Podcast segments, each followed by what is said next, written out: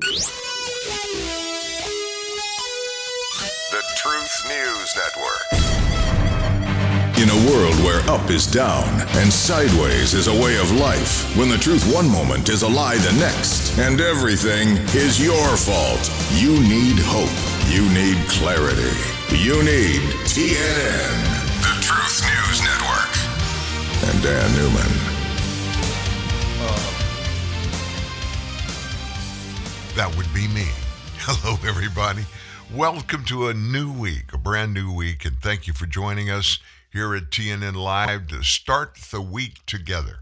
Can't think of a better thing to do than to be with all you folks today. Want to say we didn't have a show on Friday. Nothing was wrong.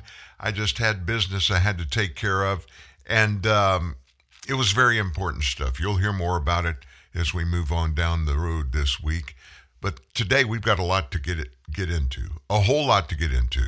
That war in Afghanistan, Afghan, listen to me, in Ukraine at the hands of the Russian, um, I don't know what you call them, oppressors. It was an unprovoked war, attempted invasion of Ukraine. It's still going on. And there are still tragedies, horrors that take place every day.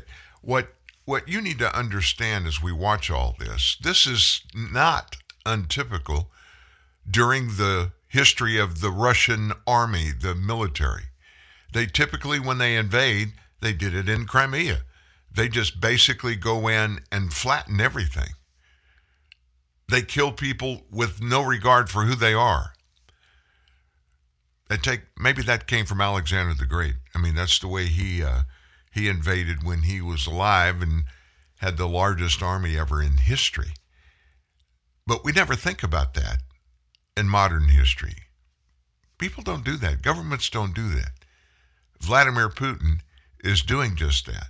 But you know what? Now, just now, three weeks into this thing, he's turned his sights on Kiev, the capital of Ukraine. Everybody thought, including us here at TNN Live, we thought he was going to go in very early and take the capital and try to end this thing. But he didn't do that. And we're finding out now there are reasons he didn't do that.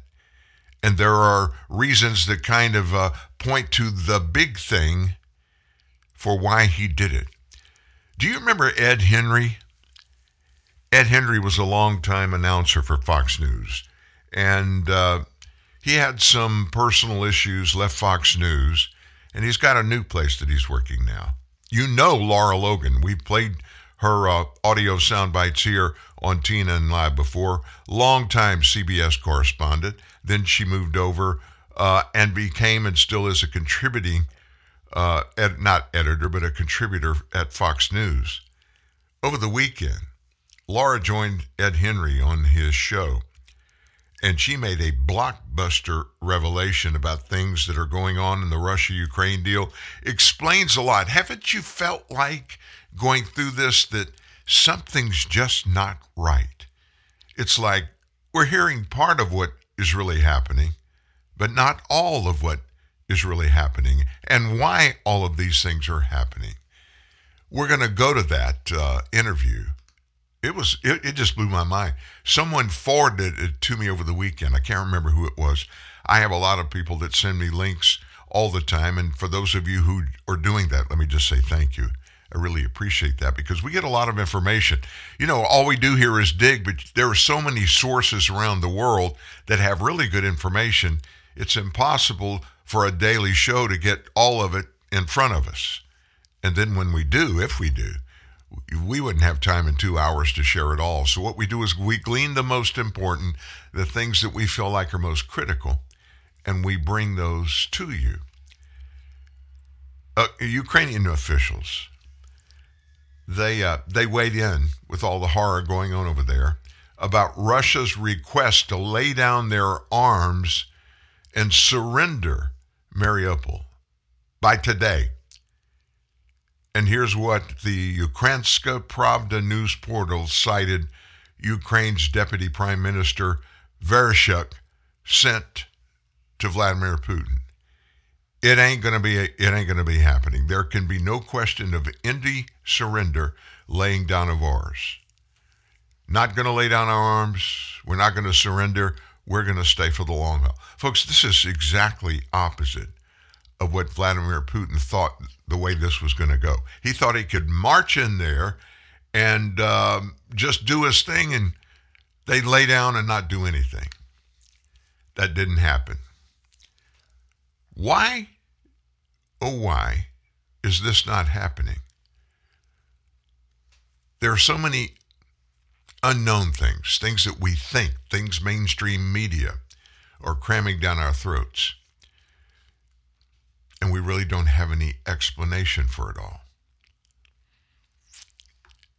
As much as we think about it, as hard as we try to get it, nothing's happened so far. And we, I mean, this this was always painted to be, you know, Vladimir Putin had a cause. He was going to go in and take Ukraine. He was going to finish up what he went and did in Georgia in 2014. Um, what he did in Crimea last year, he's planning to do the same thing this year for the whole of Ukraine. I'm not so sure that's what is going on. Why would you think that, Dan?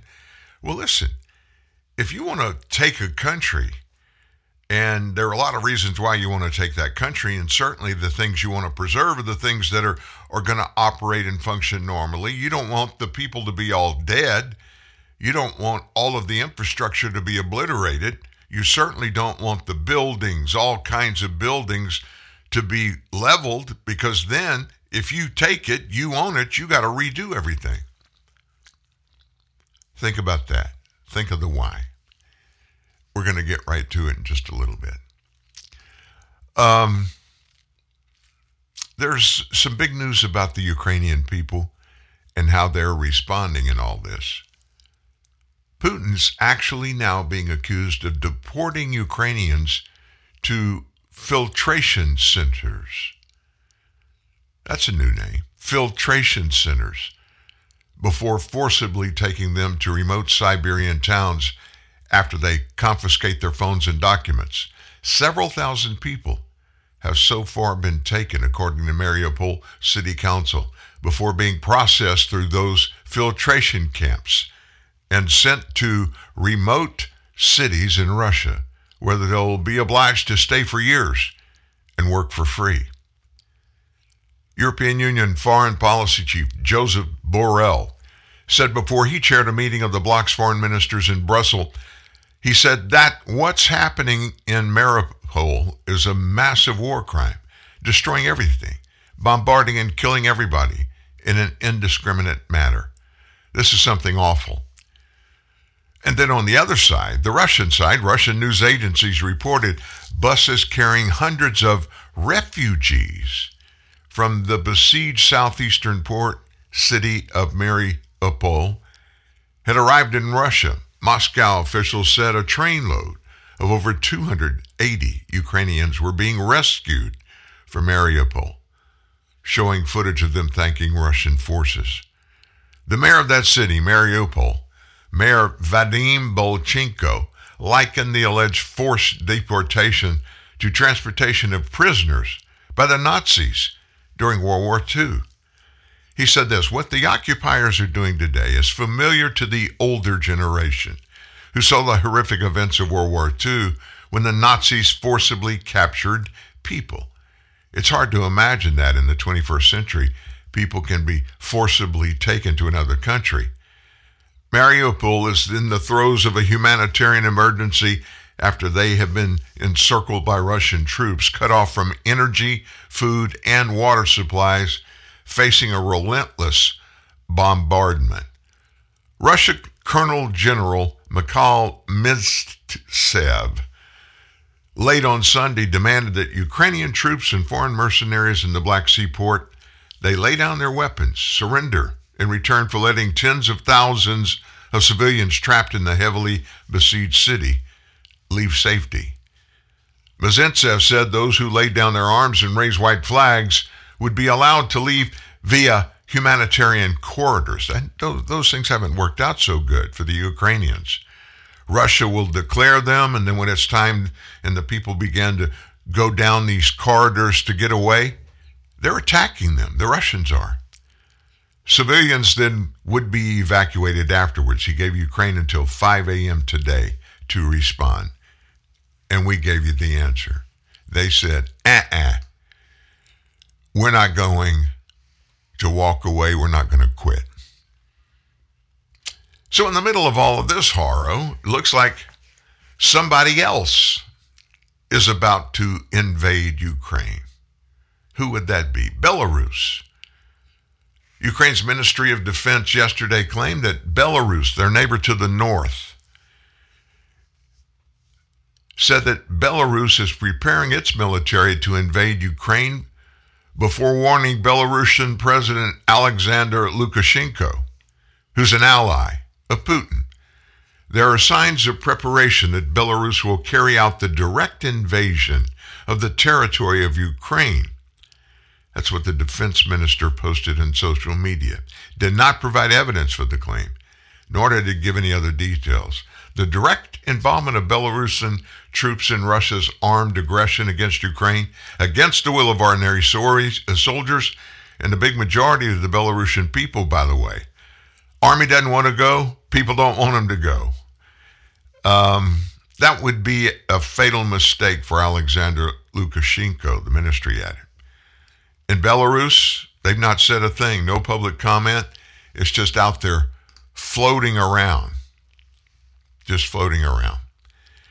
Why don't we do this? I waited a few moments and wanted to give you these updates before we went there, but I talked about Ed Henry, former anchor, longtime anchor at Fox News. He left Fox and he's with an independent agency now. Yesterday had Laura Logan on. Laura Logan, longtime special correspondent for CBS News. She does a lot of work now for Fox News, uh, especially Fox News Online. And she's on their show a lot. Well, she appeared with Ed Henry discussing these questions that you and I, many are asking. What's going on? This isn't like a traditional war. Vladimir Putin didn't go in and just flood everything, just blowing everything away in his path and it all everybody felt like because you know you take the capital city everybody else is just going to give up. He didn't go to kiev. He started hitting various spots around the nation. Why is that? Listen to this. Now this is this is a real interview and it's full of very important things for you to think about. Laura Logan is one of the best investigative reporters on earth. There's nobody that will counter that. She's really good. She's very thorough. And she is literally a, an investigator. And she goes crazy getting facts. Listen to Laura Logan on The Ed Henry Show. The Daily Mail has a very interesting story that's saying uh, that Vladimir Putin essentially may be running out of bullets, that he might have a week and a half, two weeks max. He's losing warplanes, tanks, all the rest of it. He obviously went into this thinking he was going to bulldoze his way through Ukraine. He's obviously caused a lot of destruction. Don't want to minimize the fact there's over 2 million refugees. But this has not gone as well as Vladimir Putin expected. I don't buy it for a second, Ed. I'll be honest with you. I really mm. think that um, there's so much misinformation. We've never really seen anything like it. I mean, I've been covering wars now for 35 years, and I have never seen people with their nails done in the Ukrainian flag, right? I mean, we're being corralled into this box where we either have to hate Vladimir Putin and believe everything evil that's said about him and love Ukraine, and there's no in between. And that reminds me a lot of you're either, you know, um, a white supremacist or you go with the Democrat narrative on everything under the sun. So um, Vladimir Putin knew exactly what he was doing when he went into Ukraine. The Russian military isn't perfect. They, for example, I've spoken to multiple defense specialists and intelligence specialists from a Defense Intelligence Agency who've studied the Russian military for years. They do have a difficulty mounting complex air operations because they do very little um, training hours in comparison to, for example, the United States um, air assets, right, our fighter jet pilots. But Russia um, is not struggling. Uh, what Russia has done from the very beginning has been very strategic. They didn't go straight to Kiev. They went to all those uh, bioweapons laboratories that are scattered all over the country. Some of them they built, so they know where they mm-hmm. are. They've known where they are since the Soviet Union because under the Defense Threat Reduction Program, um, we went in after the fall of the Soviet Union and supposedly turned those facilities in from bioweapons labs into public health labs. Although, um, you know, these days it's hard to believe anything that our leaders tell us because they've lied about COVID, they lied about Russia collusion, they lied about U- the Ukraine impeachment trial, and there's so much more going on in Ukraine that nobody is talking about. You see such dishonesty when it comes to the history of Ukraine. You see dishonesty when it comes to the Azov battalion, which is funded by the US and NATO. I mean, you can find pictures of them online holding up the NATO flag and the swastika at the same time. Their own emblem contains the black sun of the occult, which was a Nazi SS emblem. And it also contains the sideways, you know, uh, lightning insignia of the SS. I mean, this is on throughout the Ukrainian military, you can see that black sun of the occult on their um, body armor, even on the female soldiers who are paraded in front of the world as being, you know, such an example of Ukraine's um, independence and spirit and nobility. Even they are wearing the black sun of the occult. And, you know, the, we want the White House wants you to believe well, this doesn't matter. It's just a small number of troops. It's not true. The Azov battalion has been murdering its way through eastern Ukraine. Yeah. We don't want to admit this. This was why Crimea voted for independence. This is why Crimea wanted to be with Russia.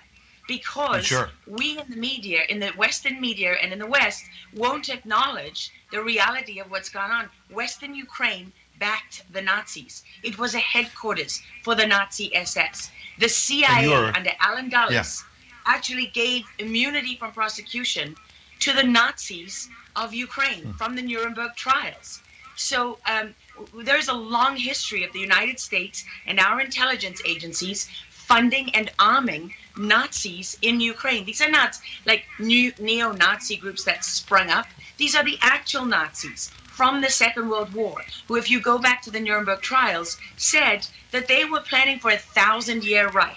And so you have to really wonder as you look at this, when you know that the CIA sponsored the color revolution in Ukraine in 2013 and 14, that they selected Ukraine's leaders, go to the um, go to Victoria Nuland's leaked phone conversation where she and the U.S. ambassador are deciding who can lead Ukraine. I mean, there's just as much Right. interference here as you could possibly imagine before Right, you and even Laura- get to Hunter Biden, Nancy Pelosi, John Kerry, Mm-hmm. and Mitt Romney, and all of their children who are employed, who earn millions from Ukrainian You are gas pointing, companies. yeah, you are pointing, pardon me, to a real credibility crisis for our leaders. I want to let Karyn Turk jump in. Yeah. I, I wanted to bring up the fact that President Zelensky is Jewish, and I don't know exactly how this factors in, but there's some very interesting points in what you're saying. And looking at this, you know, you could think it's political theatrics. You, you know, made a very good point at the beginning that you think that Putin is con- in control. And I actually want to play something that Jen Psaki said because it seems that the White House is mm. actually echoing that sentiment. Watch this. Well, the end game is really a question for President Putin. We have we have completely crushed his economy. Uh, we have provided military assistance, humanitarian assistance to the Ukrainians, enabling them to fight back for far longer uh, than the Russian leadership uh, anticipated. Uh, and again, he has to uh, he has to determine what the path forward looks for like for him. Thanks, everyone. He's determining what this looks like, and I think that's a lot of what you said, Laura. I'd love to get your thoughts on that, what you just watched. What troubles me about the moment that we're in is that we have such a selective and a narrow reading of history. You know, President Zelensky may be Jewish, but he's not the only one in this who suffered during the Second World War, whose ancestors suffered, right? I mean, look at Putin. How many relatives did he lose in the siege of St. Petersburg? People don't know their history. They don't know what made Vladimir Putin. And I'm not a defend, you know, I'm not defending him. I don't need to defend Vladimir Putin. My job as a journalist is to try to understand what is the truth here. I don't like being lied to. And we're being lied to on an epic scale. When we're told your only choice is you have to be 100% with Zelensky, who's a puppet, who you can find on the internet in black stilettos and leather pants, you know, with shirtless, doing a spoof Dancing with the Stars kind of entertainment video. That's a mock of a Ukrainian group that does this kind of sa- satanic, occult type of uh, music video. And I mean, Zelensky was selected, like so many of our leaders. And honestly, with, with big tech and with election fraud these days, we don't know how many leaders all around the world have been Yeah. selected for us and weren't actually voted in. But what we do know is that there are increasing problems with technology and the digitization of our world. Because look at what's happening with COVID. Look at what has happened globally. We are fighting the same battles all over the world. To pretend that this war is about Russia and Ukraine is a just a barefaced Yeah. lie. If M- Putin has been warning for 15 years that he is not going to stand by while the globalists take over the world, build bioweapons facilities and whatever else they're doing in Ukraine, Ukrainian oligarchs. Ukraine has been a center of money laundering for you know many of the leaders in this country for how long? Billions of US dollars have been laundered through Ukraine, and we say nothing about it. These are our tax dollars. I mean, before the impeachment trial, had you ever heard of anyone in the United States? I mean, us bringing in foreign governments to the White House for anti corruption training. I mean, does nobody question these things? Why do we not question them? We have an Well, Laura- idiot like Lieutenant Colonel Vindman who hmm. goes at the impeachment trial and sits there as a lieutenant colonel. He didn't even make colonel. And he's telling the president of the United States what his policy should be. You have a traitor in the form of Maria Yovanovitch, who was Obama's ambassador, who's telling Mm-hmm. Ukrainian government officials don't listen to the will of the American people, don't listen to Well- the election results. We are the true leaders of America. I mean, and then people object when the woman isn't even fired. She's given a cushy job for life at Georgetown University at the expense of the U.S. taxpayer. And we're told that the President of the United States cannot say to his foreign counterparts, you know, that we want you to look into something. But Joe Biden, he can it. withhold as much aid as he wants to. I mean, Right. there's so much hypocrisy and dishonesty here, and Ukraine is Well- at the center of it all. Go back to Russia collusion. Go to Alexandra Chalupa. Go to Eric Ciaramella, the, the whistleblower who went to work for Adam Schiff, who wasn't really a whistleblower, and all those corrupt people in the deep state. And you know what? The deep state isn't a theory. It's not a conspiracy theory. It's an actual deep state. Look up the SES, the Senior Executive Service, because when that bureaucracy was ushered into law in the United States of America, that's when we got a bunch of unelected bureaucrats Well- pulling the strings behind the scenes. And these are Laura- the people that keep lying to us. Absolutely. And pardon me, we've got a, a live chat where we're streaming on Gettr, for example, and I'm watching it as you're talking. People are talking about how you're dropping truth bombs and you're a real journalist. And I know that having worked alongside you for many, many years when you're at CBS and many other places. And maybe they didn't want to hear the truth, but you're dropping those truth bombs now. Unfortunately, we got to hit a break right now. We'd love to have you back in the days ahead. We love having you on. Lara Logan, thanks for joining us on Real America's Voice. Thank you so much. Can you believe what you just heard? Did you make sense of it all? I know this won't shock you. Things are not quite like we think they are. Now, is Laura Logan, is she dead right about all of this? I got to be honest with you. As we tell you here all the time, we investigate, we bring you things. Sometimes we haven't yet been able to confirm them ourselves, and we tell you that. Many of the things that she said have been being given as ideas and thoughts and explanations for the way Russia has invaded Ukraine. We mentioned it going in before we went to this interview. Why did he go to these different spots around the country? He went first up to the northeast, then to the northwest, then to the southwest, the southeast. Folks, biological laboratories. And you heard her say Putin knew where those laboratories out were pretty much because, if not all of them, some of them he set up himself when he was in the old Soviet Union and he was KGB. He knew all about them. Is that exactly positively for true the reasoning for the way Putin is invaded? I can't say it. I can't get in the man's head. I don't know what he knows. I don't know why he does what he does, just like you don't know what I think, and you don't know why I do what I do, and vice versa. But, folks, something hasn't rang true about all of this Ukraine Russia stuff. And Volodymyr Zelensky, he's a hero to his people. He is. I mean, I don't remember a nation's leader in my lifetime that addressed something like this the way he has and has stuck to his guns. I will say this he possibly is a puppet, as Laura Logan said he is. I don't know that yet. We're going to have to watch. And, folks, in the bigger picture of this whole thing, we could be on the brink of World War III. I hate to even think that. I hate to say it, but it could be happening. A lot of it could be for the way our leadership has handled this thing. I can tell you this we've heard Russia, Russia, Russia, Russia. We've heard Ukraine, Ukraine, Ukraine, China, China, China. All of that is directly tied to the President of the United States, and we have been revealing circumstance after circumstance, fact after fact about money and the Biden name. And that money attached to the Biden name it comes from Ukraine, from Russia, and from China. Folks, where there's smoke, there's fire. When it quacks and waddles, it's always a duck. There's something going on here. There's some reason why some things aren't going on here.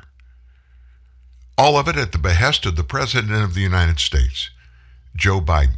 And to put that in perspective, folks, Joe Biden's not doing real well right now. Can you comprehend where we are literally facing World War III and the President of the United States has lost his way about every, anything and everything? Every day we watch him embarrass himself on national shows, on interviews, giving speeches, even press briefings in his own White House or the fake White House. And he has no idea of so many simple things, or at least he can't put them together. And he's the one that holds the nuclear suitcase. You know, the one that could start a World War III nuclear war? That's who's doing it. Sky News, our buddies from Australia. They weighed in over the weekend about what they see in our president. As the situation in Ukraine worsens, it's become increasingly clear that American weakness can have damaging consequences. Have a look at this today from President Biden. She was a former governor of the state of uh, Michigan. Michigan, wrong. She was a former state, she, she was a governor. And Ambassador Linda Thomas Greenhouse, Greenfield, excuse me, who done a little change in the arrangement who's on the stage because of the First Lady's husband uh, contracting COVID, but uh, that's right. She's fine. It's me. that's not together. The second lady, the first gentleman. It'd be fun if it wasn't serious. I mean, it's it's not just one embarrassing faux pas time and time again. It's consistent, it's embarrassing, it's dangerous, just at a time when Western leadership is more important than any other time in our history since the Second World War. Joining me now to discuss this and a whole lot more around the world in international politics, my wonderful Wednesday panellist, Sky News host Cory Bernardi, and the Daily Telegraph's political editor and an out- outsider's stalwart, James Morrow. Cory, is it any wonder why Putin and Xi and almost every other bad guy around the world isn't scared of this bloke? Peter, I think you summed it up. The world is at a critical juncture, and uh, Joe Biden is the leader we don't need right now. Little wonder uh, these other leaders are chancing their arm. They know America is weak, it is deeply compromised. And I have to say, Peter, it's not Joe Biden's fault. I mean, uh, the cognitive decline is obvious, it's clear. Uh, it is a progress of his aging, but the people who put him there, the Democrats who nominated him, knew this was happening, and they have done America a huge disservice. The consequences of which we are all going to be paying the price of in world peace, Peter. Well, we were talking about mean girls before a reference uh, to Kimberley Kitching. I have to say, sometimes the look at Biden, James Morrow, and I think of Weekend at Bernie's. Yeah, well, it is weekend in birdies, but here's the, the much deeper problem, Peter. It's that you know, beyond Joe Biden, there's not a very deep bench here. Uh, back in 1938, 39, you had FDR, you had Winston Churchill, you had Charles de Gaulle out there on the world stage uh, fighting for freedom, fighting for the West. Who do you have here? Joe Biden, and then if he goes, who is it? Kamala Harris? Seriously? I mean, this is a woman who just stands and cackles inappropriately at absolutely everything. She doesn't know where she is. She's north flank, mm-hmm. east flank. Did you see that the other day? She is everything that they joked about what Sarah Palin would be as vice president, absolutely brought to life. She's Joe Biden's best insurance policy in the job. But as you say, no wonder that Vladimir Putin, Xi Jinping, all of the other bad guys, the Ayatollahs, they're all just sitting back and laughing and saying, we're going to take as much as we can while these clowns are in office. Those are all very salient points that we need to consider and contemplate. But, folks, at the end of the day, it all adds up to this our nation's in trouble. I mean, you might say, Dan, we're not in trouble. Just look at Ukraine. Look at what's happening over there before our very eyes. That's my point, folks. That's my point. Conventional wisdom tells you that Vladimir Putin if there was a strong leader in the United States of America, the way American presidents in the past have always operated their administrations, Vladimir Putin wouldn't have invaded Ukraine. China wouldn't seriously be planning on doing that invasion, Southeast Asia, taking Taiwan. But that's what they're doing. Belarus wouldn't be thinking about joining Vladimir Putin in the invasion into Ukraine if there was a strong individual in the White House. And we're looking down the throats of World War III with the weakest, the most cognitively challenged president in my lifetime. And that goes all the way back to uh, Dwight Eisenhower. It's a scary thing, folks, but it's real. It's real. And if the picture that Lara Logan painted is a truthful picture, there's a much bigger thing going on. It's all coordinated by a bunch of filthy rich, very politically connected, entrenched in far left politics for generations that are pushing these buttons, especially over in Europe. And let me just say this about Europe I haven't spent a lot of time there. But I spent a long time, more than a month and probably about, about six weeks in, in uh, Zurich, Switzerland, surrounding area. And then I spent about two and a half or three weeks in uh, Kuala Lumpur, Malaysia. One stop in uh, Hong Kong, one in Japan. And I found out the way we think people around the world think about the United States is not the way, at least in those places, people think about us we get laughed at a lot. I mean, a lot. They don't think that we are the superior power on the planet Earth. They don't think we're the leaders of everybody on the planet. They look at us as Yankees. If I heard that overseas once, I heard it a thousand times. Yankees. They think we're a bunch of cowboys, folks.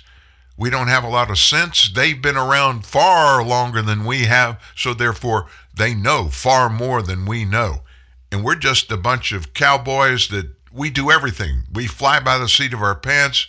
We just pull a gun out and shoot. They're the Stoics among the world's population, the ones that were given everything to build the foundation of not a country but the globe. Those people are the reason for the term globalist. They think that we need one government on the planet. And of course, if we ever get to that, you know they want to be at the top of the heap. And they are at the top of the heap right now behind the scenes. They have the money, they have the power, and they have the politics in their favor. It's a dangerous world that we're living in. And if that scenario painted by Lara Logan is actual, we're really in a tough spot. We'll find a way to get out of it, hopefully, but it's not going to happen easily. And it's not going to be Joe Biden who does it. I'll repeat that. I think we'll get out of it. But if we do, it will not be because Joe Biden is the one that did it. Why do I say that? In his cognitive condition, he can't do it, folks. He doesn't have the strength mentally to be able to walk through any scenario in which he would have to take demonstrative plans sufficient to overcome what you just heard Lara Logan talk about and what others have been talking about for months now. This is not about Ukraine. This is not about Russia. This is not about the United States or any other single country on the planet. It's about seizing power over others. Forget about government. Just seizing power and taking control of everybody on the planet. I got, I got. I can't believe it. I've been playing four on four with a barbershop quartet. Pass the ball, pass the rock. We're open, just pass the ball. Nah, I can't believe how easy it was to save hundreds of dollars on my car insurance with Geico. Yeah. Shoot the J, J, shoot the Believe it, Geico could save you 15% or more on car insurance. For more unbelievable Geico videos, give subscribe a click. Summer seems even brighter when you've been inside a while. It's time to drive again with Honda, KBB.com's 2020 best value brand. You could get a great deal on the 2020 Passport or 2020 Pilot with financing as low as 0.9% APR on select models. Visit the Honda Summer Clearance event today.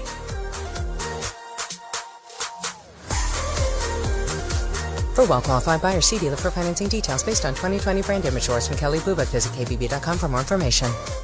The stages may be bare, but the show goes on with the iHeartRadio Broadway Saturday Matinee. Every week, we play an entire cast album and give you behind the scenes stories from the show's stars. This Saturday, Moulin Rouge. Welcome to the Moulin Rouge! This is Danny Burstein from Moulin Rouge the Musical, and you're listening to iHeartRadio Broadway. The iHeartRadio Broadway Saturday Matinee. Today at 2 at iHeartRadioBroadway.com. Driven by Mercedes AMG Driving Performance. Here's to choice, to making your voice be heard, to getting exactly what you want, especially when you eat. At Subway restaurants, you choose your freshly baked bread, meats, cheese, and veggies to make a sub that's just right for you. Come in and create yours today. Subway, eat fresh. Tired of your allies falling to the pressure of the big lie? Come, take a breath with the truth. TNN, the Truth News Network. Well, originally the big lie was Donald Trump's, of course. That's when he said they stole the election from us back in 2020. And they turned that, they being the Democrats, determined that. His saying that is the big lie. We're finding out now more and more every day, every couple of days, every week. More and more, the real big lie is what's happening over there and why it's happening in Europe. A lot of moving parts, folks. A lot of moving parts. We're on top of it. We're going to stay there. Uh, I think it's bigger, and I think it's about more than just Ukraine and Russia's invasion. Exactly what else is there out there? We're watching it closely, and we'll we'll get to it as soon as we get any facts about any other stuff going on. Meanwhile, Vladimir Putin has laid out several demands for Ukraine, and uh, he did it during a phone call with Turkish President Erdogan. Now, Erdogan, he's a tough guy. He is a hard-core Iranian. He really is. He is an Iranian guy, and he is totally committed to the religion and the nations in the Middle East that are like minded with him. Now, Vladimir Putin called him, gave him these demands for Ukraine, and they can be divided into two parts. The first four articles appear to be possible common ground for both sides. That's a good thing. Basically, the first is Ukraine's neutrality, that is, its withdrawal from NATO membership, which it's not even a member yet, but most people think it's just a matter of time. that uh, the United States and our pressure in NATO will end up having Ukraine as a member. Second, he demands disarmament and mutual security guarantees in the context of the Austrian model. Third is the process that the Russian side refers to as denazification. Fourth, removing obstacles to the widespread use of Russian in Ukraine. So, those, to me, they don't sound like they're any big deal. Pretty much, especially since NATO, which is the big banana, NATO's not a deal for Ukraine, and Zelensky's already come out and said that's never going to happen. Some progress has been made in those four topics, but it's too early to say that there's potentially a full agreement that could be reached because of those two most difficult issues. Putin said he would require Ukraine to recognize Russia's annexation of Crimea and admit the independence of the Donbass, a disputed region in southeastern Ukraine. Putin recognized the independence of the so called Donetsk People's Republic and Luhansk People's Republic, two separatist territories in the Donbass, days before he ordered the full invasion of Ukraine. He told Erdogan, Turkey president, he would hold talks with Ukrainian President Zelensky personally about the territory related issues if the two sides reach common ground on the first four. Hmm. That's a big if, in my opinion. Zelensky's been asking Putin to talk with him directly after the war broke out almost daily. He proposed again over the weekend that disputes between Russia and Ukraine be solved through meaningful talks. Negotiations on peace, on security for us, for Ukraine, meaningful, fair, and without delay are the only chance for Russia to reduce the damage from its own mistakes. That's Zelensky talking. He also warned that the war would cause huge losses to Russia, which they're already experiencing if the two sides don't reach a timely end to the war. Otherwise, Russia's losses will be so huge that several generations will not be enough to rebound. That's a big, big, big, big thing for Volodymyr Zelensky to say. It's a threat. Oh my gosh, it just keeps going on and on and on and on. Now we're keeping our eyes on the big news of the day, anything and everything that happened. It's Monday. All kind of stuff breaks out on Monday that just wasn't reported on on the weekend. We're watching it, and during breaks here, what we do is go and see what the latest is to make sure we have it for you. So, right smack dab in the middle of our global holocaust, and it's really not yet, but it looks like it might get there over in Ukraine, Joe Biden decided that he's on track. He's going to boost Iranian oil while impeding Israeli gas exports to Europe. Now, figure this out with me. Russia's invasion has put the global energy market into a state of panic, forcing the U.S. and Europe to find substitutes for Russian oil and gas. So while that's been going on, the Biden administration, they turned to Iran as a potential supplier. And that was just two months after effectively killing an Israeli pipeline project that would have supplied natural gas to all of Europe. So Biden's decision to engage Iran, a decades long adversary of the U.S., I don't need to tell you that, about their supplying energy while opposing at the same time a close ally's energy product, that's making waves on Capitol Hill. You can book it. It's feeding concerns among a lot of experts that he rewards foes and punishes friends in the Middle East. He, of course, is Joe Biden. After Joe announced a ban on our imports of Russian earlier this month, White House Press Secretary Jen Psaki, she said talks of oil was part of negotiations to, to derive and put back on the table that 2015 nuclear deal with Iran. Senior officials, including Transportation Secretary Peter Buttigieg, what in the heck he's doing at the table about this, I don't know. Anyway, but Pete and everybody else have declined to rule out buying Iranian oil, saying all options are on the table. Meanwhile, U.S. negotiators have been working with foreign diplomats in Vienna, Austria to revive that nuclear deal. The deal, which it looks like it's going to happen, folks. The deal, if it does happen the way it's written now, will allow Iran to quickly gain access to $86.1 billion to 130.5 billion. In other words, it's 50 billion or or 50 less. That's the foreign assets that currently are not fully accessible for them, and they own it. All parties involved were closing in on an agreement until the U.S. and the European Union imposed sweeping sanctions on Russia for invading Ukraine. Moscow then demanded that future trade with Iran not be affected by Western sanctions, leading talks to be suspended last week.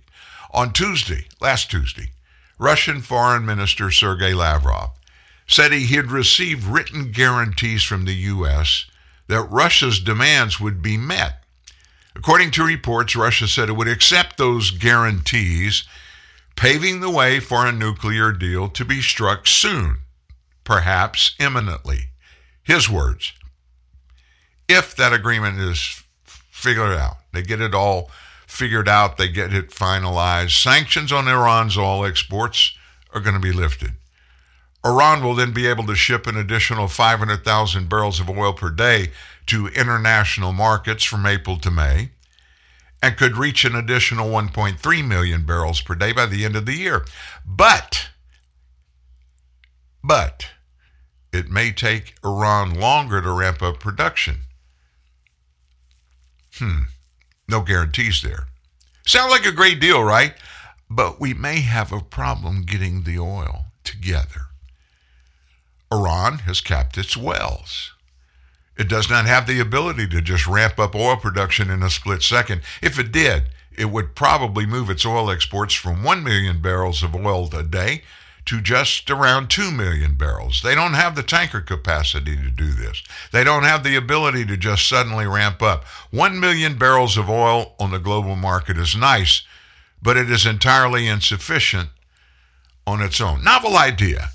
I, I, I'm just thinking about this, Mr. President. You know, you want to give Iran the the marketplace that we have here for oil. You know, the one we snatched away from Russia. Um, they said it's going to take a while to get ramped up. They've uh, they've shut down some of their oil production. Why not just do it here? Why not just, instead of talking to the mullahs in Iran about oil and the military and all that kind of stuff, why don't you just call our domestic petroleum producer CEOs? Bring them into the Oval Office with you, sit around that table, and ask them what they could do and how quickly they could do it. I can tell you, I've talked to several of them, and they tell me in 45 days they could be flowing oil sufficient as it was in October a year ago when we were declared to be energy independent. Six weeks. And oh, I don't know if you know this, Mr. President, but it, that would be coming out of our wells and our country, our employees. You know, a lot of those that you put on the bench your first day in office, they would be back in the saddle taking care of the United States of America, not everybody else on planet Earth. So even if Iran doesn't do this, if they don't do the oil stuff, they're still going to be looking to cut this deal with Iran. For some reason, Joe Biden, John Kerry are all in to get in bed with Iran. You know that nation that screams death to Israel and death to the America. United States of America and Israel, they're two biggest foes. They hate us, they want us dead, they say that. And yet we want to put them in the business, make them a bunch of money, make them richer than they are so the mullahs can take it, which they always do. They don't it doesn't trickle down out into the people. And if we start buying oil from them, we're going to be obligated to them. We're going to be in a jam with them like we were with Russia when we can produce it all ourselves. I'll never understand that. I just don't get it. You probably heard we have some Supreme Court justice nominee hearings taking on in the Senate this week. Joe Biden's Supreme Court pick, Judge Ketanji Brown Jackson, she sits in front of the Senate Judiciary Committee for hearings. And I got to tell you, they're going to be brutal. They're going to be brutal. Democrats, they just have a slim little control of the Senate. And in the context of that, keep that in your mind she received three GOP votes in the past for her confirmation to that federal appellate court. That's not a big, big, big margin of support going into hearings to become a Supreme Court justice. Republicans don't intend to let her off easy either. They've already started raising some concerns on everything from her past work as a public defender. She represented Guantanamo Bay detainees and whether she was too lenient on sex offenders as a district court judge. The problem is now, this is Josh Hawley, senator from Missouri. He said, The problem is I haven't been able to find a single case where she had a child porn offender, a pedophile in front of her, where she hasn't given him the most lenient sentence she possibly could. Now, when Hawley voiced that over the weekend, I mean, antennas went up on everybody's heads. You, you can't even think about having a Supreme Court justice that feels that way about serious criminals, sex offenders. The White House dismissed Hawley's claims as conspiracy theory. Of course, that's what they always do. And they pointed to fact checks by the Washington Post. Oh, we love and we we believe everything they tell us. Judge Jackson is a proud mother of two whose nomination has been endorsed by leading law enforcement organizations, conservative judges, survivors of crime. That's from White House spokesman Andrew Bates. This is toxic and weakly presented misinformation.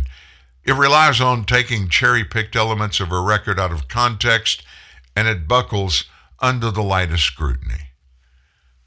Meanwhile, on the other side, Democrats have touted what they say are Jackson's stellar credentials, even handed judicial record and bipartisan support.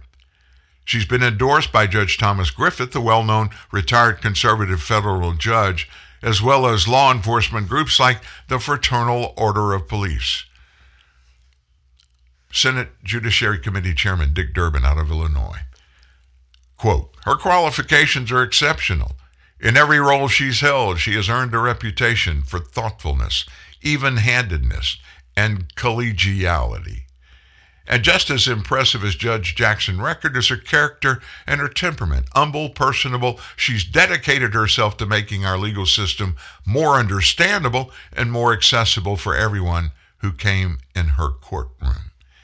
None of those people said anything about what Josh Hawley had to say, other than, oh, it's a conspiracy theory. They take it out of con- context. Who is she? She has a Harvard Law School degree. She was most recently confirmed last spring, and it wasn't a big margin 53 44 vote to serve on the very powerful U.S. Court of Appeals in D.C. She previously was a Senate confirmed federal district judge, member of the U.S. Sentencing Commission a federal public defender, and a private attorney at four elite law, uh, law firms. So this is the first four days of hearings now. Today, the 21st through the 25th. The long days of questioning for Jackson are going to be tomorrow and Wednesday. They're going to do introductory stuff today. Uh, they they're scheduled to start about six minutes from now. Opening statements, ten minutes from each of the 22 uh, jury, ju- uh, jury, judiciary committee members, five minutes from the outside introducers, who are right retired federal appeals court judge Thomas Griffith and Professor Lisa Fairfax of the University of Pennsylvania, and 10 minutes from Judge Jackson herself.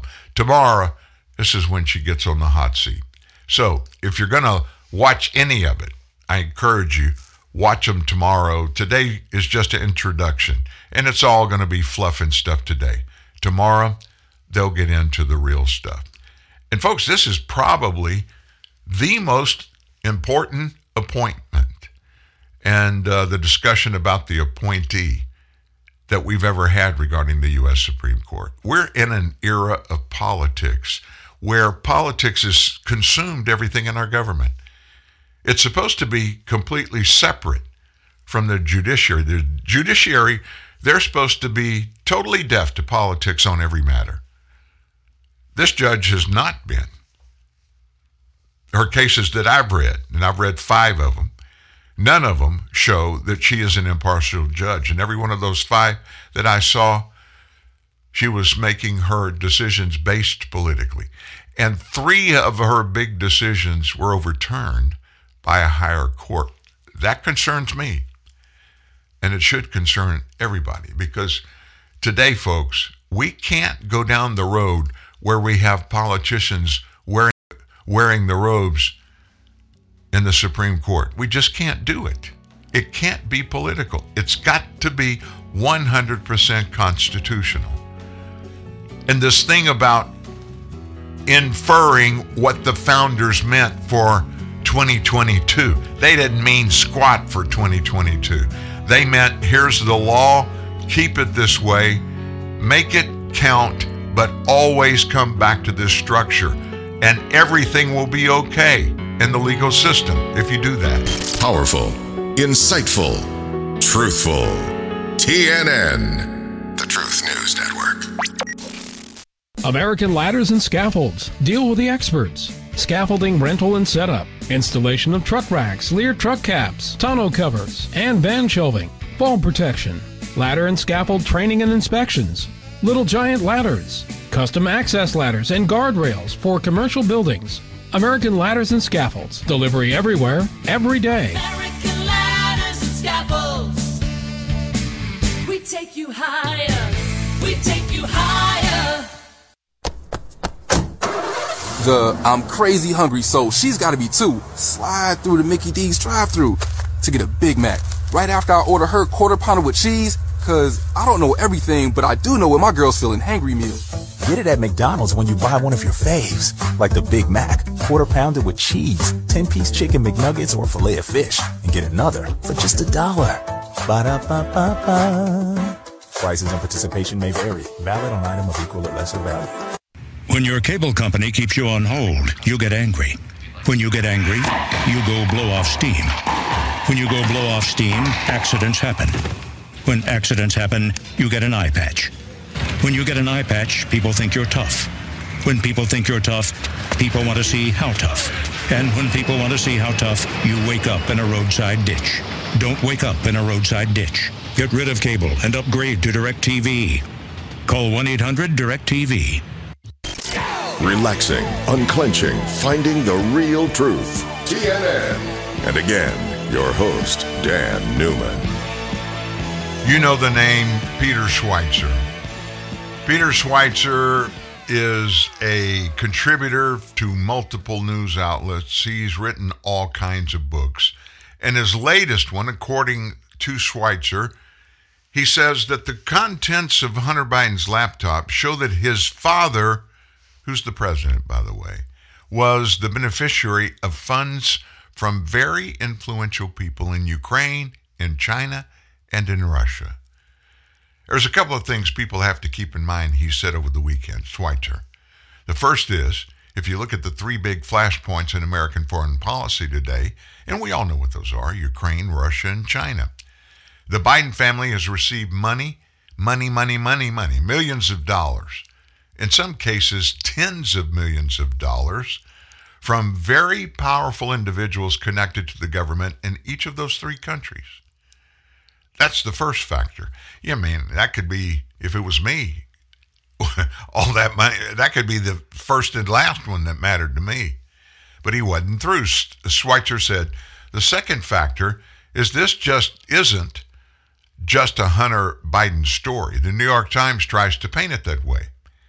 The headline is even Hunter Biden pays his back taxes, but broad investigation continues. But you're right. They admit that the laptop is real now.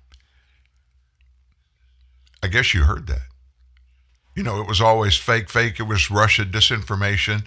Now, all of the big media companies that did that, they're saying, well, yeah, you know, they admit that it's real. And what the laptop reveals is that Hunter Biden received these funds, but the President of the United States, Joe Biden, was a recipient and a beneficiary of those funds.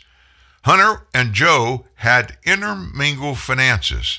Hunter was paying monthly bills. He was paying for repairs on daddy's house. So this is a story that goes straight to the president.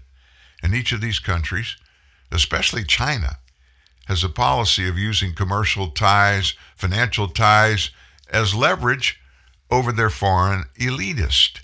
And they clearly have that in this case with Joe Biden. More news is coming out, folks. I've thought from the very beginning you know, all that Ukraine Burisma holding things where Joe makes the big, well, you know, I told them if they hadn't fired that prosecutor that was looking into my son's company, Burisma Holdings, they've got six hours to do it. And if they don't do it, we've got a million dollar loan guarantee. I've got it in my pocket for the people of Ukraine. They can't get the money. It's got to be guaranteed, the loan is. And they ask us to do it. Well, we're going to do it but we're not going to do it unless that prosecutor is fired before I leave six hours from now and fly back to the U.S. And as Joe phrased it when he was bragging about it, uh, we saw it on television. We played it here over and over and over again. Son of a bee. They fired the guy. I made them fire the guy. Yeah, you blackmailed him. Nobody thought on the left, nobody thought anything about that. And maybe it's understandable. That's the way the left thinks about a lot of things. Just let it slide. Fly by the seat of your pants. It doesn't matter what you do or what you say. We got your back, and we're going to make sure you don't pay a price for any kind of wrongdoing. But when any Republican in leadership in Congress or, of course, in the White House, any Republican slips and says the wrong thing, maybe intimate something, talking about a big deal or something going on, or even alleged to have done something wrong. He's or she is damned to hell, and nothing ever is going to be good that comes out of that person's mouth again, and everything they said previously was not true. It's just a shame that politics is the framework of everything we think about or talk about when it comes to government. Our default place to go is what's the political perspective of it? And if it doesn't fit that narrative, ours, then we're convinced it's a conspiracy theory. It has no merit whatsoever. You know, we've been talking about the southern border and the illegal drugs that are just flooding our nation. Uh, I mean, literally, folks, flooding our nation. The latest is just horrible. At least seven people at a juvenile detention and rehab center. Now, think about that. Seven people at a juvenile detention rehab center. Kids, in other words. This happened in Ohio. They were hospitalized yesterday after fentanyl was released through the air vents. Now, how did this happen? Three correction officers, four juveniles, at the Northwest Ohio Juvenile Detention Training and Rehab Center in Stryker, Ohio, were taken to the hospital. It was a bad case of it, folks. The sheriff's office there and the fire department responded about 8:30 yesterday, that's last night, after reports that detainees had collapsed. Chief Deputy Jeff Lehman said everyone is stable and expected to recover. So the first responders found that fentanyl had been released in the air ventilation system. Authorities are investigating. Didn't say how fentanyl wound up in the ventilation system. Other detainees at the center have been moved next door to the Correction Center of Northwest Ohio. They're being kept separate from the adults. Uh, no explanation. I mean, folks, in the ventilation system, that means uh, here's the way it would happen somebody gets a pipe puts it in the pipe, lights the pipe, and the vapors get in the ventilation system. And if somebody was doing it purposefully, you didn't have to have the pipe. Just get a, a bowl or something and light it and let it hold it up and let it go up in the ventilation system. One thing I can guarantee you whatever the fentanyl was, it came from China. 98% of the fentanyl that is being caught at our southern border, its original source is China. Here we go again. Biden's in the White House. China, China, China, Russia, Ukraine. you just can't make this up. Folks, all of this points to the responsibility. It should be laid, if not all, most of laid at the feet of this president.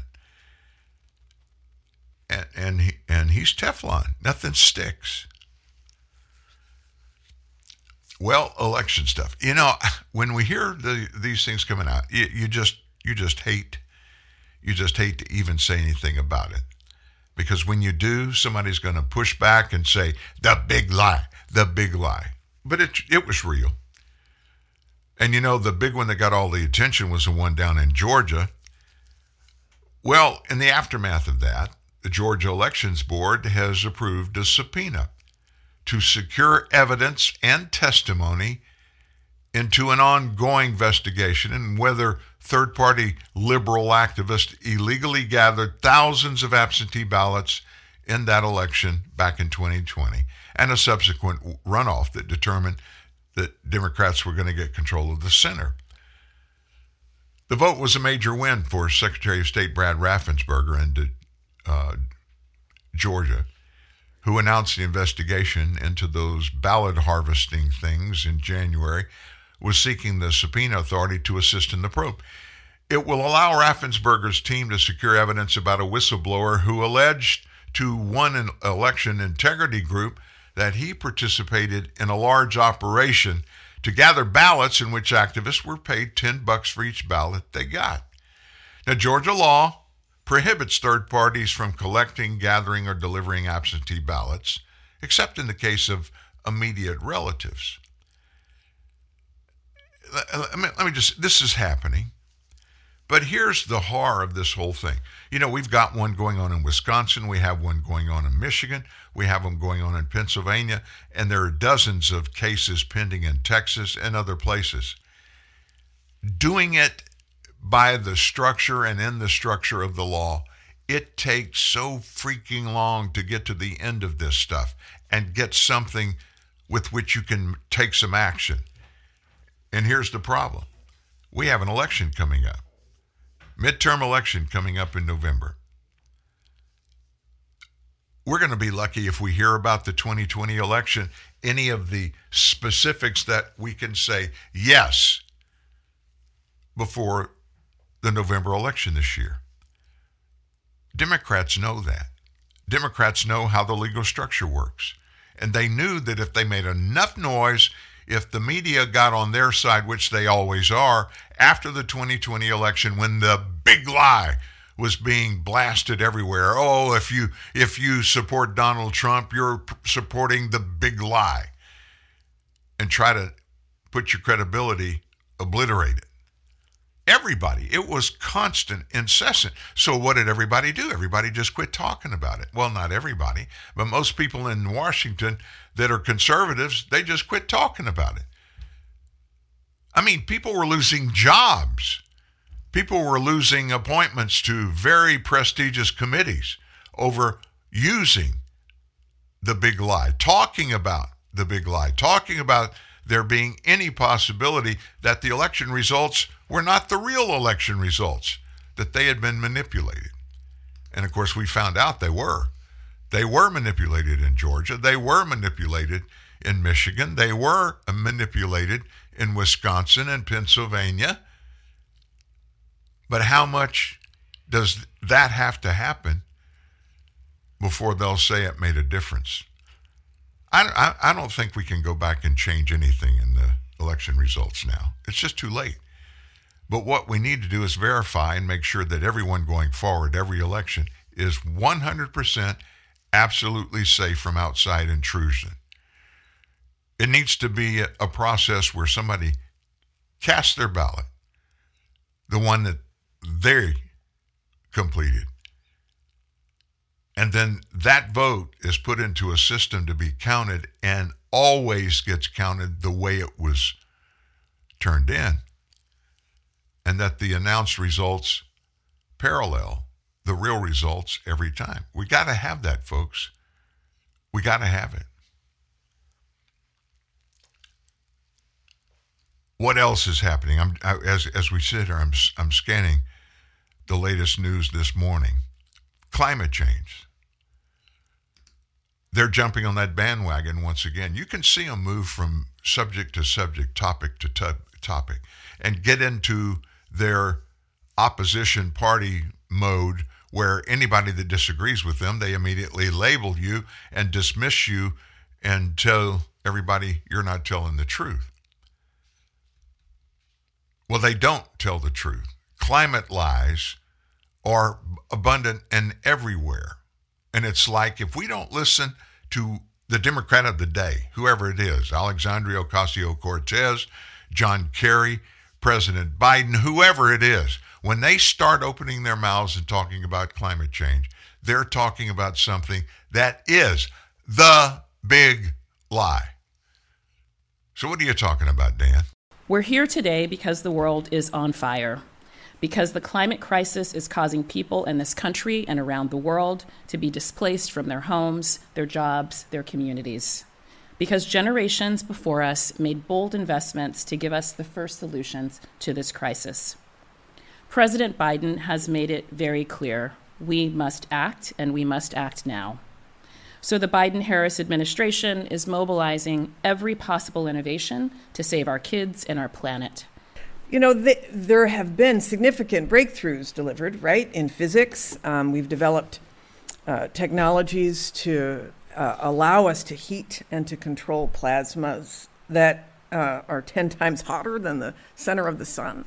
So, um, you know, we, we believe that we are really um, making progress. We're seeing close to ignition. Um, we know that this is happening, but we also know that, um, you know, even when you get close to ignition or ignition, it's going to take time before this is commercialized, right?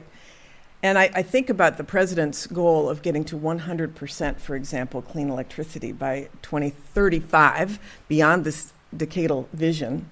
And wow, it would be amazing if fusion were part of what I call the silver buckshot of, uh, not silver bullet, but silver buckshot of getting to that clean energy future. We hope that's what we're striving for. Um, but by 2050, for sure, this has to happen. So, how is it that the environmental benefits of fusion motivate students to join the community? Was that your own personal motivation, or you know, is it watching sci-fi films? wow, what an amazing morning indeed! Energizing, right? And fusion promises to be a clean source of energy for the future. It will enable us to address our climate crisis, ensure U.S. science and technology leadership, and now let's get to work. They seem so in tune. They they just got it. They're they're in tune now. In other words, we've got them thinking like we think. We've got them hooked. They're hooked on the climate change stuff.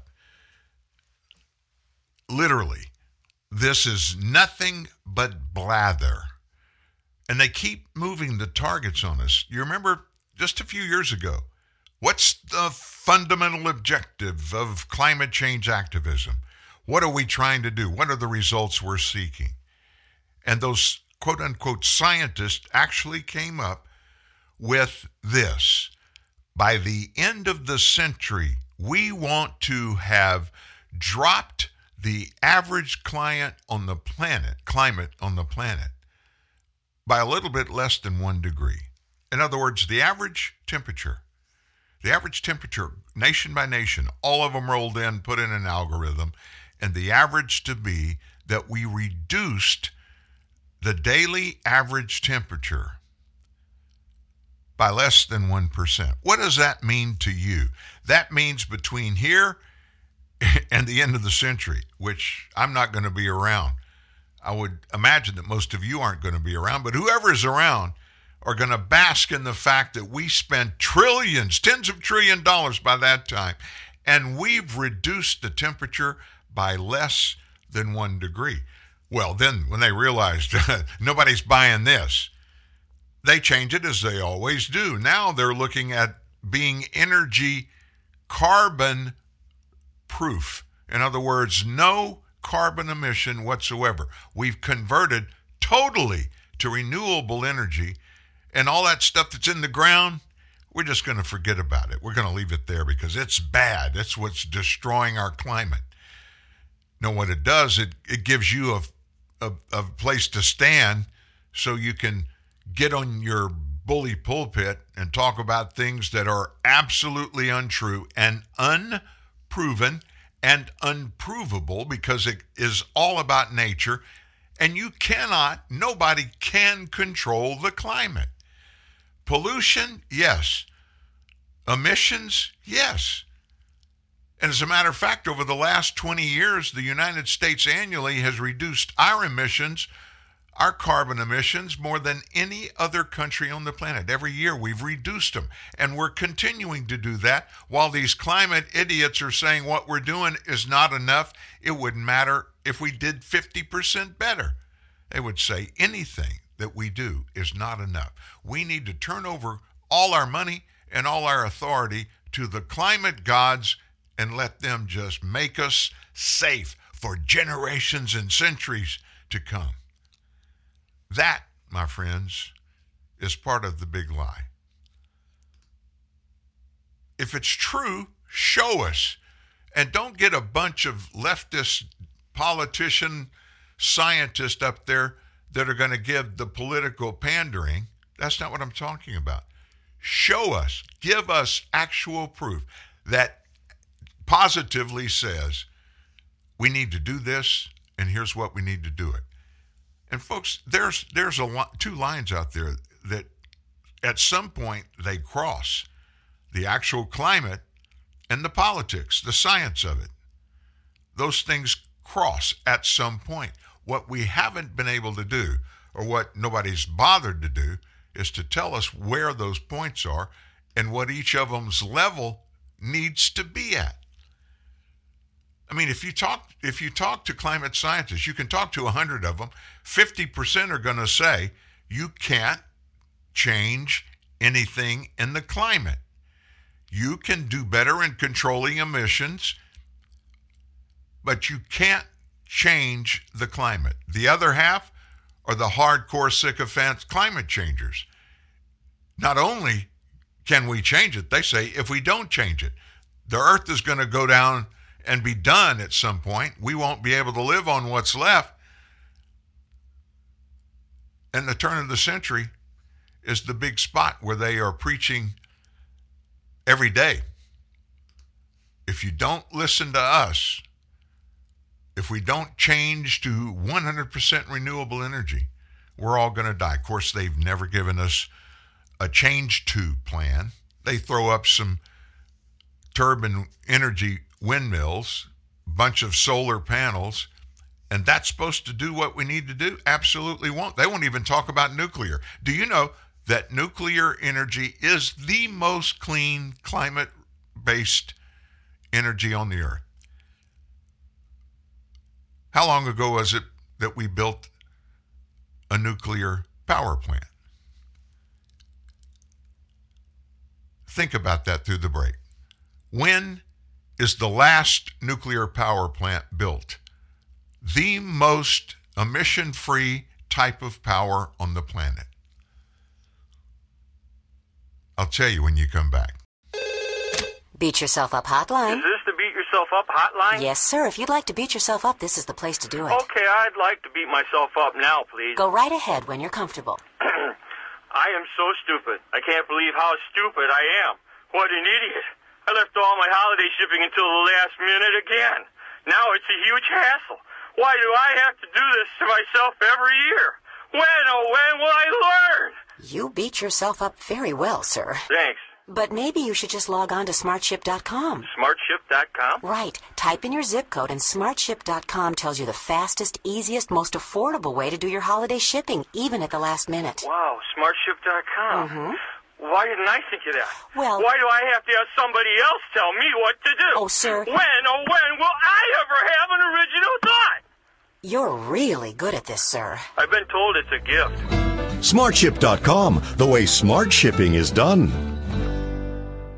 Those in the know like to stay in the realm of innovation. Join them. It's easy to keep up with the latest trends and own the latest tech with BMW Select, as it offers you the option to drive a brand new BMW every three years. You also get to tailor your deal to suit your pocket and your lifestyle. Visit select.bmw.co.za for more.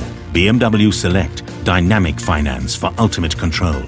BMW Financial Services is an authorized FSP and registered credit provider. T's and C's apply. Drinking water is essential to your health. That's why you need to drink plenty of water to keep you hydrated throughout the day. Unlike power drinks or soft drinks, water is truly the only drink that can quench your thirst. It's an easy, refreshing way to keep your body healthy and strong. Freshen up today with a brisk, cool bottle of water. You're separating truth from scare tactics, freedom from fascism, and your warrior on point, again, Dan Newman. Climatologist. Who are they? Anybody that thinks that we need to change the world. Climate change will save us. And it'll resolve every problem we have. We will have no more crime, no more economy issues, no more war. We just got to get climate change. Well, the newest reactor, not power plant, not nuclear power plant, but the single newest reactor to enter service was in Tennessee's Watts Bar unit. And they did that reactor in 2016. But building a nuclear power plant, how long ago? 40 years. 40 years. Why is that? The, these climatologists have flooded the government anytime it was somebody out there seeking a license to build a nuclear power plant and just stopped it. Basically, it can't be done. They'll swarm in there and keep it from being done. Meanwhile, around the world, nations that have these nuclear power plants, especially across Europe, they are assisted in, I mean, unimaginable ways to keep their power constant, no issues whatsoever, and at the same time, fixing the climate, fixing it. Because when you take away a coal powered plant, any of the other kinds of plant, petroleum product plants, what do you have left? You've got nuclear, and the emissions are almost zero. But they don't like petroleum products. They don't like carbon energy products. They don't like, like nuclear, so what's left? You basically have electricity. I've said this before. Just go Google. I shouldn't I shouldn't be using the term Google when I mean internet search because you can you've got all kind of uh, search engines. You don't have to use Google. But anyway, go to the internet and Google picture of the mine that mines materials for car batteries. Get that picture and then do an internet search to show the landscape when a completed natural gas well is put online and get examples. What you'll see is the battery operation to get those minerals out of the ground. It's a massive hole in the ground. When I say massive, hundreds of yards across and 100 or 200 feet deep. And they start at the top and they strip it around until they get to the level where the elements are to go in the batteries. It destroys hundreds of acres of land to get those batteries. And they call that environmentally safe? When you look at a finished natural gas well that is the well, the, the, the uh, rig that dug it, of course, is gone. What's left is a pipe sticking up out of the ground, a little one inch pipe. That's where the gas is pumped out. It's all in the ground, but this pipe comes out and it has just a notification on the top. There's nothing there. And then all around it, you got nice green grass. Climatology, honestly, it's, it's a fraud. It's a fraud. Even if it is real, they're fraudulently using it for nothing more than political ammunition to push and try to talk our nation going 100% petroleum gas, fossil fuel free. We're never going to get there. They'll never agree to anything that will make it happen. We can't afford it. We're never going to get there. And meanwhile, they just keep talking about how wonderful it is and what we need to do it. Meanwhile, while we're talking energy, Saudi Arabia is on the scene now. They said about an hour ago in a press briefing that it won't be, it won't bear any responsibility, Saudi Arabia won't, for a shortage in our global oil supplies. That's after a fierce barrage of attacks by Yemen's Houthi rebels affecting production in the kingdom, which is the world's largest oil exporter. Now, this is kind of a caustic warning, uh, warning by Saudi Arabia. It marked a departure from their huge oil producers' typically cautious statements. The Saudi officials remain aware that even their smallest comments can swing the price of oil and rattle global markets. Statement comes as the kingdom remains lockstep with OPEC and other oil producing countries in a deal that they're limiting increases in production. And as energy prices go higher and higher in the middle of the war in Ukraine, already Americans have had to pay record breaking prices at the pump for gas. So the Saudi Arabia state run press quoted the foreign ministry as saying that the international community got to assume its responsibility to maintain energy supplies in order to stand against the Houthi rebels. Those repeated attacks will affect the kingdom's production cap- uh, capacity and its ability to meet its obligations. They added the security and stability of energy supplies to the global markets are being uh, assaulted now. We got to make sure it doesn't happen. Benchmark Brent crude this morning, $112 a barrel in trading when the markets open today. Energy is, and energy is going to continue to be, a problem. Of course, that's why the climate, uh, what do you want to call them, narcissists, keep going crazy over and over and over in our faces. I would love to have an electric car. Uh, over in Europe, a lot of Uber Blacks or Teslas. And I'm only, that's the only place I've ever been in a Tesla, is in the back seat of one, the big one. I forget what the number of it is. It's incredible. Smooth writhing. It's, it's quiet. And obviously, it's very fuel efficient. And all you do is plug it up to one of those. I would love to have that. But if we do that, folks, we're still going to have the same or worse problems with our climate because of what it takes to build them. You can uh, do you understand the size and how many batteries are necessary to fuel an electric car? And here's the big kahuna that nobody, I haven't heard anybody talk about it.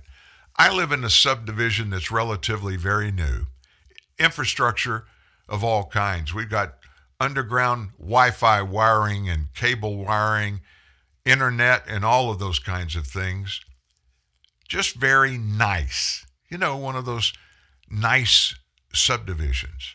And it, it we have million, two million dollar homes here, but most of the homes that are in our subdivision are middle American homes, upper middle American. Do you know that even with that, this subdivision being here five, six, seven years total, the electric infrastructure here will not support the charging stations that would be necessary if everybody in here had one electric vehicle. There's no subdivision on earth that I know of yet that's planned when it's built to do just that. So, what do you do to build it up? it would be a massive job to do it in my subdivision because underground is where the electric has got to go. None of it is wired. There is no, not nearly enough electricity, enough power coming into the subdivision in the first place. So it would it would go from the top to the bottom of the electric infrastructure in the nation. It would cost trillions and trillions of dollars to do it. Right now, you got one or two. I think we have three or four in the subdivision. That's okay. But we are so far under capable of providing of one subdivision with electricity. Even if we install charging stations at every house, they wouldn't work because there wouldn't be enough power. Nobody talks about that. Bloomberg's News published an article the end of last week that offers tips for all of us working Americans who are struggling to handle inflation. Nobody's nobody's bulletproof. We're all getting hit somewhere. If if if it's not in your gas for your car, for your diesel for your truck that you drive cross country, it's going to be at the grocery store, even the hospital. Everything in price has gone up. So Bloomberg put a story out there telling Americans who are struggling with inflation, hey, novel idea. Allow your pets to die so that you don't have to pay for their expensive medical treatments. They actually said that, folks. Other tips include to deal with gas prices, it's worth reconsidering public transportation if it's an option where you live. Fares are up about 8% compared with 38% for gas. Now, maybe the, the, the only time, the best time to sell your car, get rid of it. It certainly isn't the time to buy a new or used one. Prices have stabilized a little bit, but have you priced a used car lately? I mean, they cost the same thing as new car. You can't get new cars. They're all because of inflation just going through the roof. And then it comes to food. Prices for animal based food products, they're going up. Ukraine and Russia supplies a significant amount of corn and barley to the whole world, mainly to feed livestock for human food. Meat prices have increased about 14% from February last year, and they're going up every day. Though your palate may not be used to it, tasty meal substitutes include vegetables, where prices are up a little over 4%. Plan to cut out the middle creature and consume plants directly. It's a more efficient, healthier, and cheaper way to get calories. Officials, the figures showed earlier this month that prices jumped 7.9% in February, the highest rate of increase in four decades. Now, the UN chief Guterres, he's got the solution. He says we all just need to endure high gas prices and do it for the good of the planet. If countries become so consumed by the immediate fossil fuel supply gap that they neglect or kneecap policies to cut fossil fuel use, a climate disaster is the guaranteed outcome if we do that. The invasion of Ukraine has seen rapid rises in the prices of coal, oil, and gas as countries scramble to replace Russian sources. But Guterres fears these short term measures might just close the window. We got a window here. Close the window on the Paris climate goals. That's what we need to do. We need to get in cahoots with all those countries over there and fix the climate. Forget about China and India, the two biggest climate detractors on the planet by far. But we're going to have a deal the Paris Climate Accords. We all just send money. Just send money. Just send some more money. That's the answer. In his first major meet, his speech on climate, Guterres lamented the limited progress achieved in Glasgow is insufficient to ward off dangerous climate change. He said carbon output needs to be cut in half by the end of this decade. Eh, you can't do it, folks. We keep hearing these you got to do this, you got to do that, you got to do this, you got to do that. Don't do this. We hear all of that, but nobody comes forward with the plan that puts on the table and says, look, here's how we do this. Here's the timing it takes. Here's the cost to do this. If it was credible, if it was realistic, if it was something we could do and change for the betterment of the planet, we'd be all for it in the U.S. You know that. The problem was not solved in Glasgow. In fact, the problem is getting worse. This is Guterres speaking. The war in Ukraine threatens to make that situation even more problematic, he said, with global energy shortages being turned around by countries that embrace coal or imports of liquefied natural gas as their alternative resources. Some globalist ag- agencies have already said walking rather than driving must be considered an alternative in times of fuel shortages. Very simply, here's the easy, the best, the most beneficial way to do it. And we need to do something. We need to make this work. Is to come up with a way to reduce the fossil fuel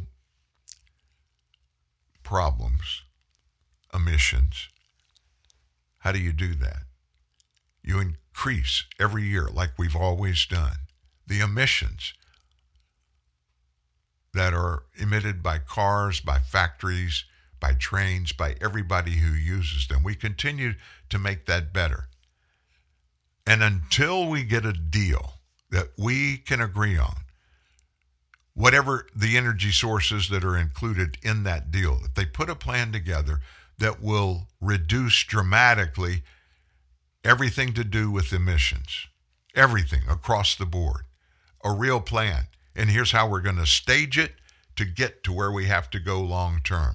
If that's 2035, if it's 2040, 2050, even all the way up to the turn of the century. Put a plan in front of us and show us, teach us, and tell us how it's going to work. We're not stupid. We can pick all that up. We've got it figured out. Um, but we don't have we don't have any any positive ways to make a transition. You can't, as we've seen happen. What they're trying to do is make us jump just at one time. Stop doing fossil fuels. Stop driving your car. Stop driving your truck. Forget about the cost. Forget about the problems that it causes you. You got to get in line. Do you know a thought of what, in big cities at least, this is all about? The hardcore climate folks, they want the suburb the suburbs in these cities to disappear. They want everybody to move into downtown areas and just let the suburban areas go. Why? They want driving. They want cars. They want our insistence to have our own vehicles. They want them gone. They want to control all of our transportation sources, which would be buses and taxis or whatever other kind of uh, transportation there is out there. They just don't like the fact that people have cars. I, you know, I, I just don't understand why he's doing what he's doing. So, why don't we take a listen to Biden's roadblocks to producing energy independence in America?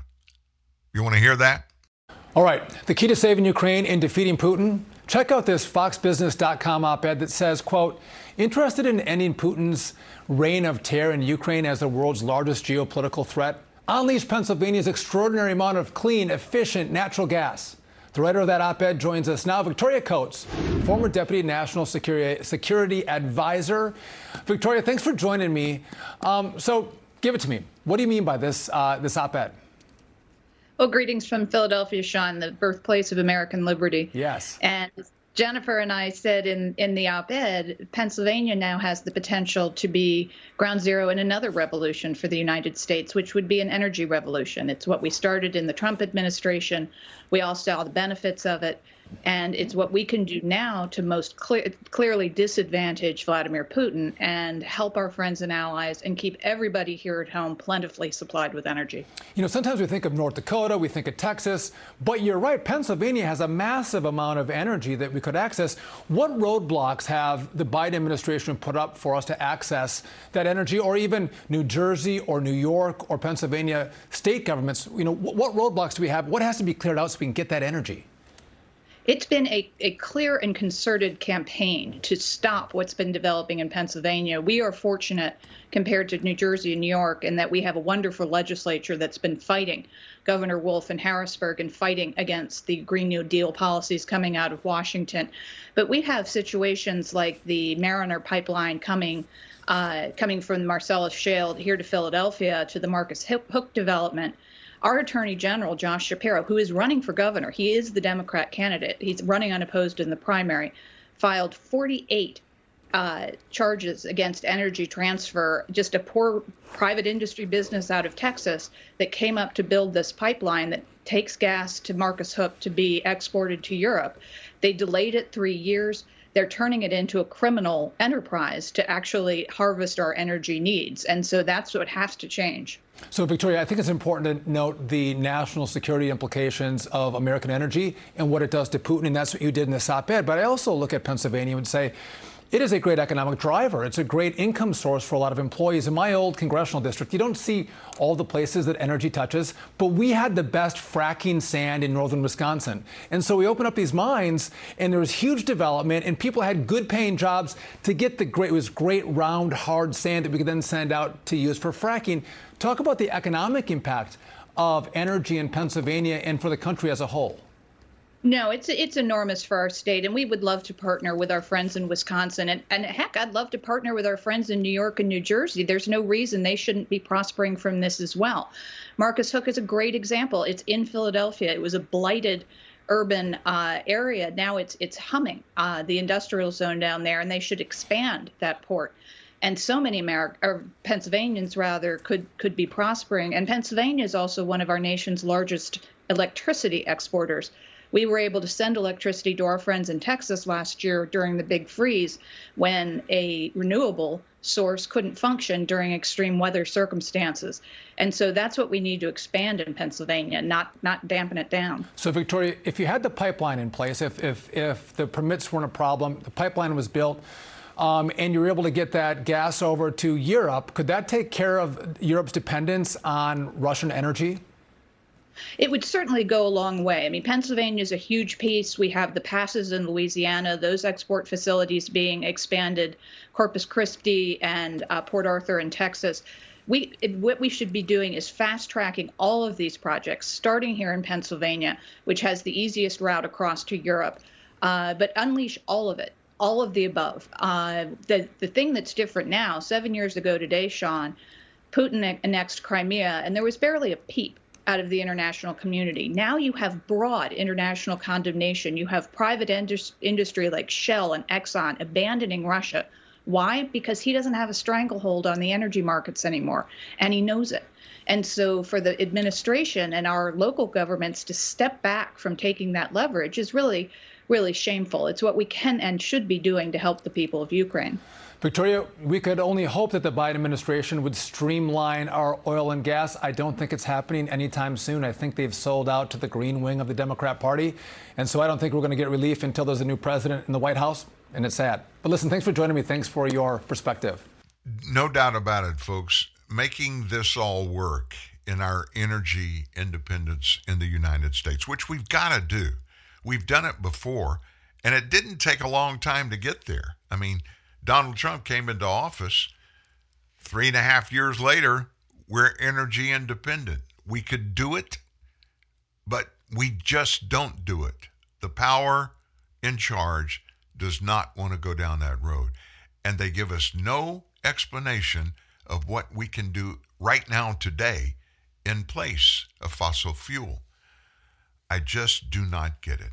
Well, they've started the Senate hearing of the nominee for the U.S. Supreme Court. The empty seat's not empty yet. Stephen Breyer will retire at the end of this term, and he'll be replaced by somebody. And of course, Joe Biden is the president and he's got the nomination. So, regarding that, we've got the first bit of news to come out of that uh, first confirmation hearing. I want to get you up to date. We're going to do this kind of going forward uh, this week. The today's only the introductions. They get into the heated stuff tomorrow and on Wednesday. We'll have all of that for you. But the first stuff coming up, we want to let you know about that. Back after this to get right into that. Have you ever wanted to learn a new language like French, Spanish, or Russian, but thought it would be too difficult and time consuming? Then go to babbel.com and try it for free.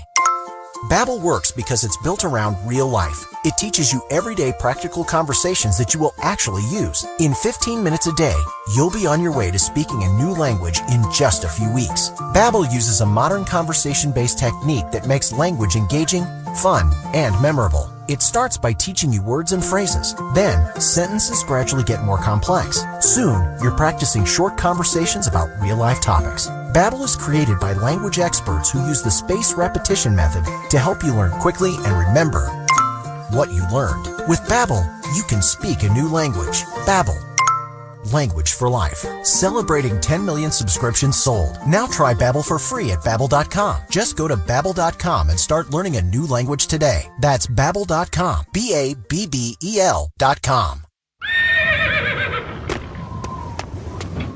Welcome to Burger King. Can I take your order, please? I'm here for the most wanted. Sorry, sir. Can you repeat that? The gang known as the Western Whopper. Ah, you mean our new Texas barbecue beef bacon and sweet Carolina Whoppers, right? Yes, I need them now. Try the new Texas barbecue beef bacon or our tasty honey mustard sauce on our sweet Carolina Whoppers at your nearest BK today. Burger King. Have it your way. Lowe's knows you're a craftsman guy. You have a lot of tools. Tools for everything you've done around the house. But there's the moment you realize your new project means new tools. Yes. When tool guys need new tools, they start with Lowe's, the new home of craftsmen. While some compromise to be nice, others aggressively hold to the truth. Guess which one we are? TNN, the Truth News Network. Well, we just got some good news about the fossil fuel stuff going on. Top Biden administration officials, we are told, are meeting today with executives from banks, from oil companies, and other firms to talk about the impact from the Russia Ukraine war on the sanctions from the U.S. and its European allies. Treasury Secretary Janet Yellen, she's kind of been the big cog in the wheel of keeping this slowed down.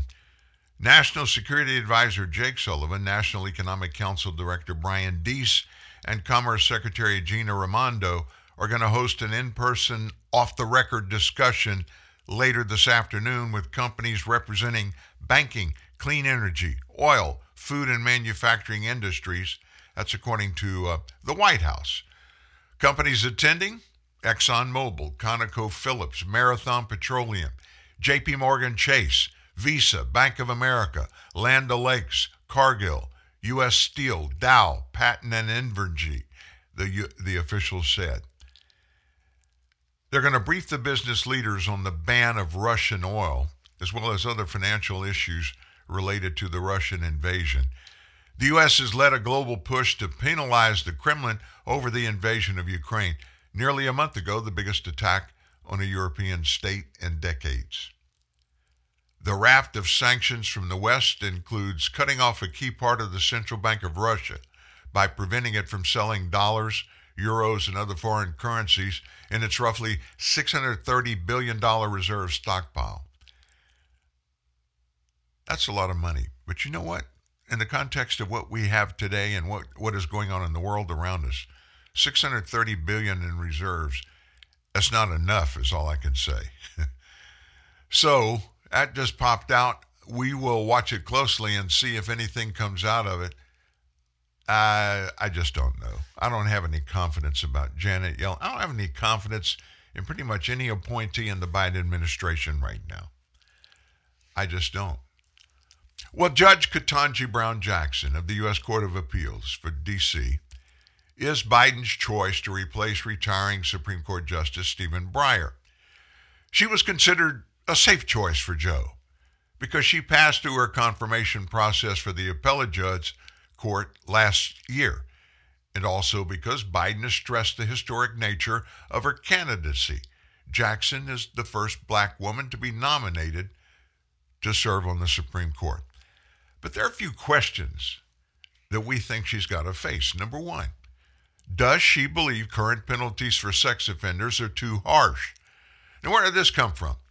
Senator Josh Hawley, Hawley of Missouri released a list of Judge Jackson's opinions, her writings, and thoughts publicly on the subject last week, was immediately hit with so called fact checks, few of which could question his facts, but they struggled to provide the context of her views on those cases.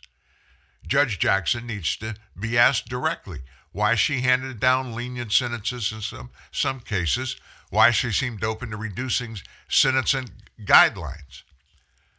Secondly, what does Judge Jackson think of the racial and gender criteria of her own nomination? This is a, a really good point. I'm glad he thought of it because I've asked that. I mean, she was nominated from the very beginning, told point, point blank. Joe Biden told us he was going to nominate a black woman without considering anybody else, without considering anybody of color else but her. It's just a pure racist nomination. I, I just don't understand how you get around that. I don't think you do. Third, does Judge Jackson support critical race theory? Two years ago, she gave a speech at the University of Michigan in which she cited Derek Bell, one of the founders of critical race theory, as one of her major influences, even citing his radical book, Faces at the Bottom of the Well. Does she agree with critical race theory that America is fundamentally racist, that our Constitution is racist, and that racism persists in nearly all of our institutions, private and public? Does she agree with the 1619 Project that America was founded on slavery? Does she believe, as Black Lives Matter does, that police are guilty until proven innocent? Does she believe abortion has had a disproportionate impact on the black community? Does she believe that the court should remain at nine justices? Does she believe the Iran deal is constitutional if it does not go to the Senate? Are liberal judges abusing the Chevron doctrine? Now, let me just get give you a little explanation of this. It, it seems to be an obscure doctrine, the Chevron doctrine. It was handed down by the court, the Supreme Court, in Chevron USA versus NRDC case back in 1984.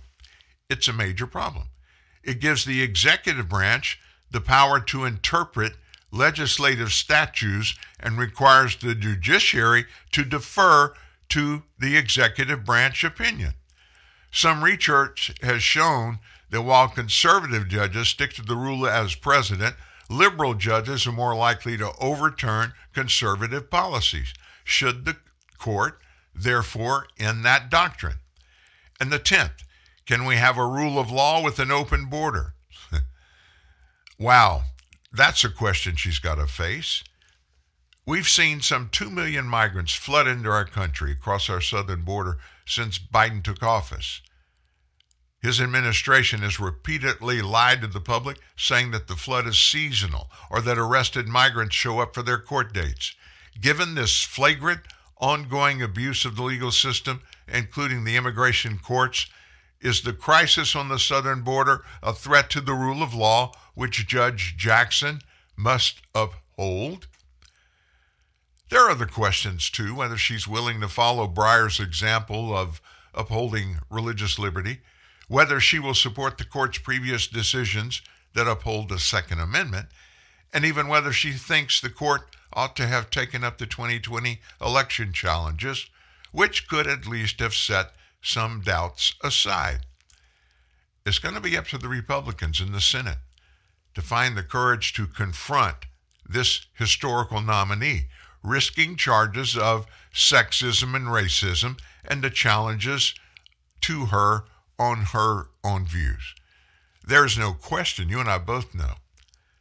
Anybody that asks a question that confronts her during this nomination process is going to immediately be painted as a racist, and their questions, whatever they are, if they don't fall into the line of what the accepted thing to talk and ask an African American woman running for any office in the country, they don't even give a rip that it is the president, uh, the, the uh, judgeship, the U.S. Supreme Court. Probably no other more powerful seat in the United States than this uh, is the presidency. Hey, don't forget, if you miss a show, if you miss a part of any show, you want to grab one, you got a lot of places to get it. You can go to, to Spotify Podcast, Apple Podcast, Stitcher Podcast, Google Podcast, TuneIn Podcast, even Facebook. It goes up on my Facebook page shortly after each show is done. You can come grab one, download it, share it with a friend, any any way you want to listen to it, anyone any way you want to deal with it. So we got a big week ahead. Energy, very important. Fossil fuel energy, some kind of trans uh, transmission, a way to get away. We're going to transfer and morph into whatever it is we're going to morph into. We got to talk about that. And of course, I think this um, this thing in Ukraine is going to ramp up. I don't know how much, I don't know when, but I think Vladimir Putin is getting to the point where he's got to do something to either make it go and make it go to winning or just to stop, come to some kind of uh, peace agreement with Ukraine. That's the one I prefer, but he doesn't speak to me.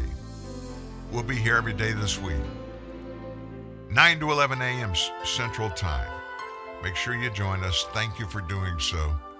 You have a great day. His trembling hands held the church pew that day, struggling to stand when they asked him to pray. With wisdom and strength, his words were spoken. But his body grew weary, for his wings were broken. But he will fly once again. He will soar with his wings unfolded.